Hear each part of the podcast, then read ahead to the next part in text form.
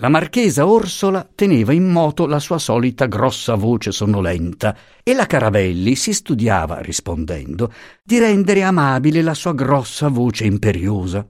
Ma non sfuggì agli occhi penetranti e al maligno ingegno di Pasotti che le due vecchie dame dissimulavano. La Maironi più e la Carabelli meno, un comune malcontento. Ciascuna volta che l'uscio si apriva, gli occhi spenti dell'una e gli occhi foschi dell'altra si volgevano là. Una volta entrò il prefetto del santuario della Caravina, col piccolo signor Paolo Sala, detto El Paolin, e col grosso signor Paolo Puzzi, detto El Paolon, compagni indivisibili. Un'altra volta entrò il marchese Bianchi di Oria, antico ufficiale del Regno d'Italia, con la sua figliola, una nobile figura di vecchio cavalleresco soldato accanto a una seducente figura di fanciulla briosa. Sì la prima che la seconda volta un'ombra di corruccio passò sul viso della Carabelli. Anche la figlia di costei girava pronta gli occhi all'uscio quando si apriva, ma poi chiacchierava e rideva più di prima. E don Franco, marchesa? Come sta don Franco? Disse Maligno Pasotti con voce melliflua, porgendo alla marchesa la tabacchiera aperta. Grazie tante, rispose la marchesa piegandosi un poco e ficcando due grosse dita nel tabacco. Franco, a dirle la verità sono un poco in angustia. Stamattina non si sentiva bene e adesso non lo vedo. Non vorrei.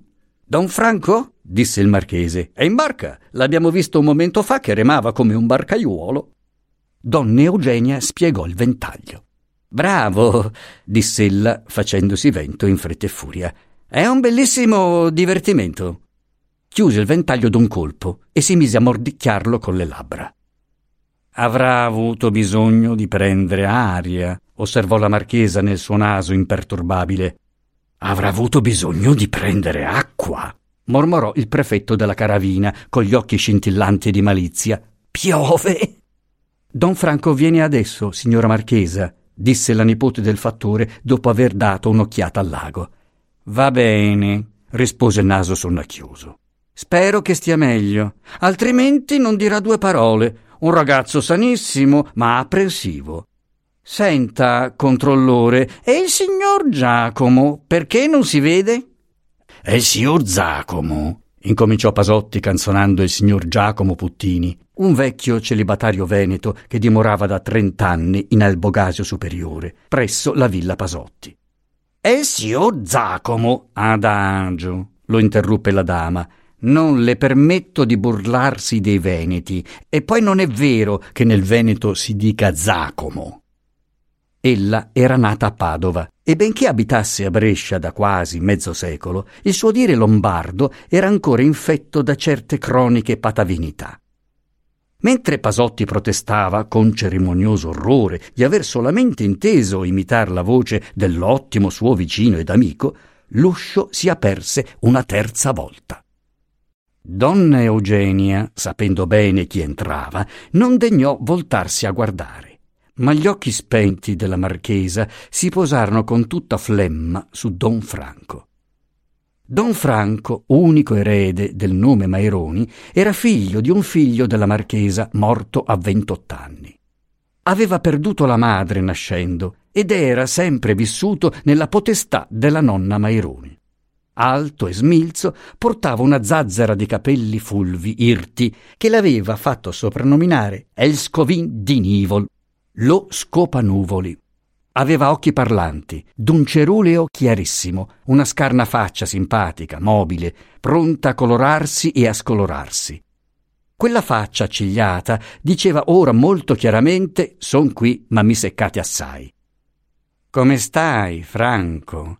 gli chiese la nonna e soggiunse tosto, senza aspettare risposta. Guarda, che donna Carolina desidera udire quel pezzo di Kalkbrenner. Oh no, sa, disse la signorina volgendosi al giovine con aria svogliata. L'ho detto, sì, ma poi non mi piace Kalkbrenner. Preferisco chiacchierare con le signorine. Franco parve soddisfatto dell'accoglienza ricevuta e andò senza aspettare altro a discorrere col curatore d'un buon quadro antico che dovevano vedere insieme nella chiesa di Dasio. donna Eugenia Carabelli fremeva.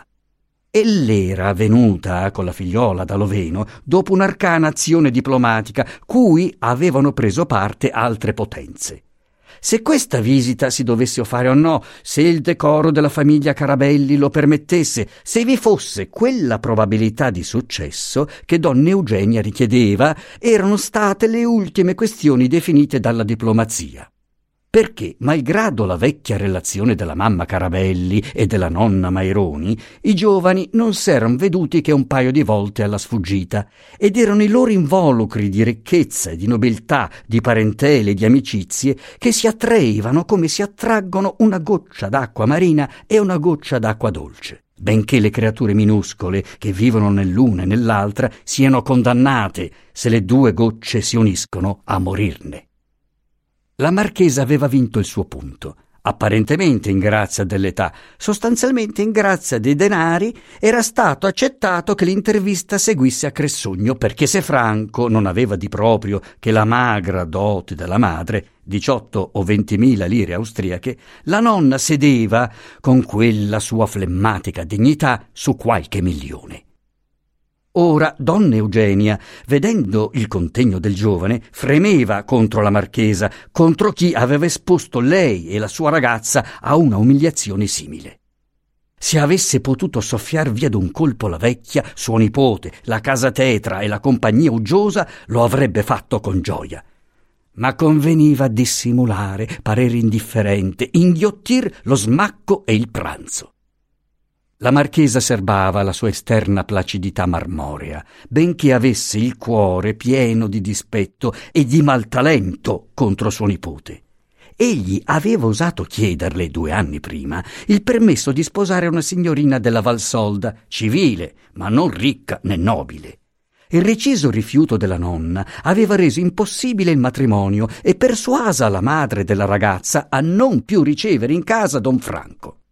Ma la marchesa tenne per fermo che quella gente non avesse levato l'occhio dai suoi milioni. Era quindi venuta nel proposito di dar moglie a Franco assai presto per toglierlo dal pericolo e aveva cercato una ragazza ricca, ma non troppo, nobile, ma non troppo, intelligente, ma non troppo. Trovatane una di questo stampo, la propose a Franco, che si sdegnò fieramente e protestò di non voler prender moglie. La risposta era ben sospetta ed ella vigilò allora più che mai sui passi del nipote e di quella madama trappola, poiché chiamava graziosamente così la signorina Luisa Riget. La famiglia Riget, composta di due sole signore, Luisa e sua madre, abitava in Valsolda, a Castello. Non era difficile sorvegliarla. Pure la marchesa non poté venire a capo di nulla. Ma Pasotti le riferì una sera con molta ipocrisia d'esitazioni ed inorriditi commenti che il prefetto della caravina, stando a crocchio nella farmacia di San Mamette con lui Pasotti, col signor Giacomo Puttini, col Paolin e col Paolon, aveva tenuto questo bel discorso. Don Franco fa il morto da burla, fino a che la vecchia lo farà sul serio. Udita questa fine arguzia, la marchesa rispose nel suo pacifico naso Grazie tante e cambiò discorso. Seppe quindi che la signora Riget, sempre infermiccia, si trovava mal partito per una ipertrofia di cuore e le parve che l'umore di Franco se ne risentisse. Proprio allora le fu proposta la Carabelli. La Carabelli non era forse interamente di suo gusto, ma di fronte all'altro pericolo non c'era da esitare. Parlò a Franco. Stavolta Franco non si sdegnò, ascoltò distratto e disse che ci avrebbe pensato. Fu la sola ipocrisia, forse, della sua vita. La marchesa giuocò audacemente una carta grossa, fece venire la Carabelli. Ora lo vedeva bene, il giuoco era perduto. Don Franco non s'era trovato all'arrivo delle signore e aveva poi fatto una sola apparizione di pochi minuti. I suoi modi, durante quei pochi minuti, erano stati cortesi, ma la sua faccia no. La sua faccia aveva parlato secondo il solito talmente chiaro che la marchesa, affibbiandogli, come subito fece, un'indisposizione, non poté ingannar nessuno. Però la vecchia dama non si persuase d'aver giuocato male. Già dall'età dei primi giudizi in poi, ella si era messa al punto di non riconoscersi mai un solo difetto né un solo torto, di non ferirsi mai volontariamente nel suo nobile e prediletto sé. Ora le piacque di supporre che dopo il suo sermone matrimoniale al nipote gli fosse pervenuta nel mistero una parolina di miele, di vischio e di veleno. Se il suo disinganno aveva qualche lieve conforto, era nel contegno della signorina Carabelli, che mal celava la vivacità del proprio risentimento. Ciò non piaceva alla marchesa. Il prefetto della caravina non aveva torto, se non forse un poco nella forma, quando diceva di lei Leonaustria p. Come la vecchia Austria di quel tempo, la vecchia marchesa non amava nel suo impero gli spiriti vivaci. La sua volontà di ferro non ne tollerava altre vicino a sé. Le era già di troppo un indocile lombardo veneto come signor Franco, e la ragazza Caravelli, che aveva l'aria di sentire e volere per conto proprio, sarebbe probabilmente riuscita in casa Maironi una suddita incomoda, una torbida Ungheria. Si annunciò il pranzo. Nella faccia rasa e nell'abito grigio mal tagliato del domestico si riflettevano le idee aristocratiche della marchesa, temperate di abitudini econome. E questo signor Giacomo, controllore? diss'ella senza muoversi. Temo, marchesa, rispose Pasotti. L'ho incontrato stamattina e gli ho detto: Dunque, signor Giacomo, ci vediamo a pranzo. È parso che gli mettessi una biscia in corpo. Ha cominciato a contorcersi e a soffiare. Sì, credo, non so, forse. Non dico, aff. Ecco, propriamente. Controllore gentilissimo, non so, insomma, e aff. Non ne ho cavato altro. La marchesa chiamò a sé il domestico e gli disse qualche cosa sottovoce. Quegli fece un inchino e si ritirò. Il curato di Puria si dondolava in su e in giù, accarezzandosi le ginocchia nel desiderio del risotto. Ma la marchesa pareva petrificata sul canapè e perciò si petrificò anche lui. Gli altri si guardavano muti. La povera signora Barborin, avendo visto il domestico, meravigliata di quella immobilità di quelle facce sbalordite, inarcò le sopracciglia e interrogò con gli occhi ora suo marito, ora il Puria, ora il prefetto, sino a che una fulminea occhiata di Pasotti petrificò lei pure. Se fosse bruciato il pranzo, pensava componendosi un viso indifferente. Se ci mandassero a casa, che fortuna! Dopo due minuti il domestico ritornò e fece un inchino. Andiamo, disse la marchesa alzandosi. La comitiva trovò in sala da pranzo un personaggio nuovo, un vecchietto piccolo, curvo, con due occhietti buoni e un lungo naso spiovente sul mento. Veramente, signora marchesa, disse costui tutto timido e umile, io avrei già pranzato. Si accomodi, signor Viscontini, rispose la marchesa, che sapeva praticare l'arte insolente della sordità, come tutti coloro che assolutamente vogliono un mondo secondo il proprio comodo e il proprio gusto. L'ometto non osò replicare, ma neanche osava sedere. Coraggio, signor Viscontini, gli disse il Paolin che gli era vicino. Cosa fa? Fa il quattordici di coppe, mormorò il prefetto. Infatti l'ottimo signor Viscontini, accordatore di pianoforti, venuto la mattina da Lugano per accordare il piano dei signori Zelbi di Cima e quello di Don Franco, aveva pranzato al tocco a casa Zelbi, era quindi venuto a casa Maironi e ora gli toccava di sostituire il signor Giacomo perché altrimenti i commensali sarebbero stati tredici. Un liquido bruno fumava nella zuppiera d'argento. Risotto no, sussurrò Pasotti al Puria passandogli dietro. Il faccione dolce non diede segno di avere udito. I pranzi in casa Maironi erano sempre lugubri e questo accennava ad esserlo anche più del solito. Per compenso era pure molto più fino. Pasotti e il Puria si guardavano spesso mangiando per esprimere ammirazione e quasi per congratularsi a vicenda del godimento squisito e se mai qualche occhiata di Pasotti sfuggiva al Puria, la signora Barborin, vicina di quest'ultimo, lo avvertiva con un timido tocco del gomito. Le voci che più si udivano erano quelle del marchese e di donna Eugenia il grande naso aristocratico del Bianchi, il suo fine sorriso di galante cavaliere si volgevano spesso alla bellezza languente, ma non ancora spenta, della dama.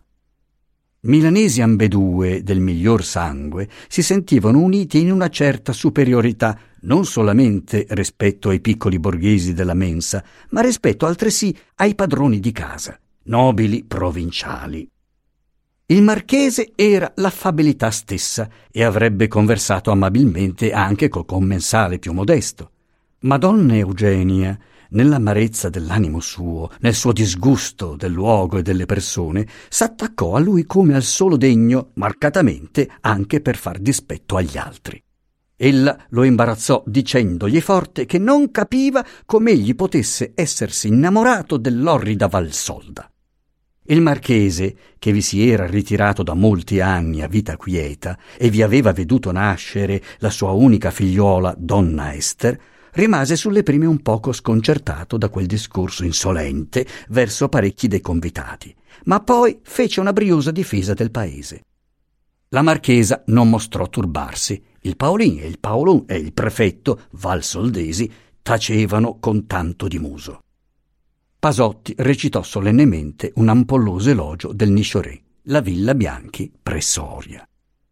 Il Bianchi, leale uomo, che in passato non aveva avuto troppo a lodarsi del Pasotti, non parve gradir l'elogio. Egli invitò la Carabelli al Niscioré. A piedi no, tu, Eugenia, disse la marchesa, sapendo che l'amica sua era tribolata dallo spavento d'ingrassare. Bisogna vedere com'è stretta la strada dalla ricevitoria al Nisciorì. Tu non ci passi di sicuro? Donna Eugenia protestò con sdegno. Le minga il corso de portarenza, disse il marchese, ma le punanca, disgraziatamente, le chemin di paradis. Quel no, proprio no, gliela mi, esclamò il Viscontini riscaldato, per disgrazia, da troppi bicchieri di gemme. Tutti gli occhi si volsero a lui e il Paolin gli disse qualche cosa sottovoce. Se son matto? rispose l'ometto acceso in faccia. Niente del tit. Le dico che una bolgiera compagna non la mi è mai più toccata in vita mia. E qui raccontò che la mattina, venendo da Lugano e avendo preso un po' di freddo in barca, era disceso al Niscioré per proseguire il viaggio a piedi che tra quei due muri, dove non si potrebbe voltare un asino, aveva incontrato le guardie di finanza, le quali lo avevano insultato perché non era disceso allo sbarco della ricevitoria, che l'avevano condotto alla maledetta ricevitoria, che portava in mano un rotolo di musica manoscritta e che l'animale del ricevitore, pigliando le crome e le biscrome per corrispondenze politiche segrete, gliel'aveva trattenuto. Silenzio profondo. Dopo qualche momento la marchesa sentenziò che il signor Viscontini aveva torto marcio. Non doveva sbarcare al Niscioré. Ciò era proibito. Quanto al signor ricevitore, egli era una persona rispettabilissima. Pasotti confermò con una faccia severa. Ottimo funzionario, diss'egli. Ottima canaglia, mormorò il prefetto fra i denti. Franco, che sulle prime pareva pensare a tutt'altro, si scosse e lanciò a Pasotti un'occhiata sprezzante. Dopo tutto, disse la marchesa, trovo che col pretesto della musica manoscritta si potrebbe benissimo. Certo, disse il Paolin austriacante per paura, mentre la padrona di casa lo era per convinzione. Il marchese, che nel 1815 aveva spezzata la spada per non servire gli austriaci, sorrise e disse solo: Là, c'est un peu fort. Ma se tutti sanno che è una bestia, quel ricevitore, esclamò Franco. Scusi, eh, don Franco, fece Pasotti. Ma che scusi? interruppe l'altro. È un bestione. È un uomo coscienzioso, disse la marchesa, un impiegato che fa il proprio dovere. Allora le bestie saranno i suoi padroni, ribatté Franco. Caro Franco, replicò la voce flemmatica. Questi discorsi in casa mia non si fanno. Grazie a Dio non siamo mica in Piemonte qui. Pasotti fece una sghignazzata d'approvazione. Allora Franco, preso furiosamente il proprio piatto a due mani, lo spezzò d'un colpo sulla tavola. Gesù Maria! esclamò il Viscontini. E il Paolo, interrotto nelle sue laboriose operazioni di mangiatore sdentato. Eh, sì, sì, disse Franco alzandosi con la faccia stravolta. È meglio che me ne vada. E uscì dal salotto. Subito donna Eugenia si sentì male. Bisognò accompagnarla fuori. Tutte le signore, meno la Pasotti, le andarono dietro da una parte mentre il domestico entrava dall'altra portando un pasticcio di risotto. Il Puria guardò Pasotti con un riso trionfante, ma Pasotti finse di non avvedersene. Tutti erano in piedi. Il Viscontini, reo apparente, continuava a dire Mi capissi nagot, mi capissi nagot. E il Paolin, seccatissimo del pranzo guastato, gli borbottò Cosa la mai de capì, lì? Il marchese molto scuro taceva. Finalmente il Pasotti, reo di fatto, presa un'aria d'affettuosa tristezza, disse come tra sé Peccato, povero don Franco, un cuor d'oro, una buona testa e un temperamento così.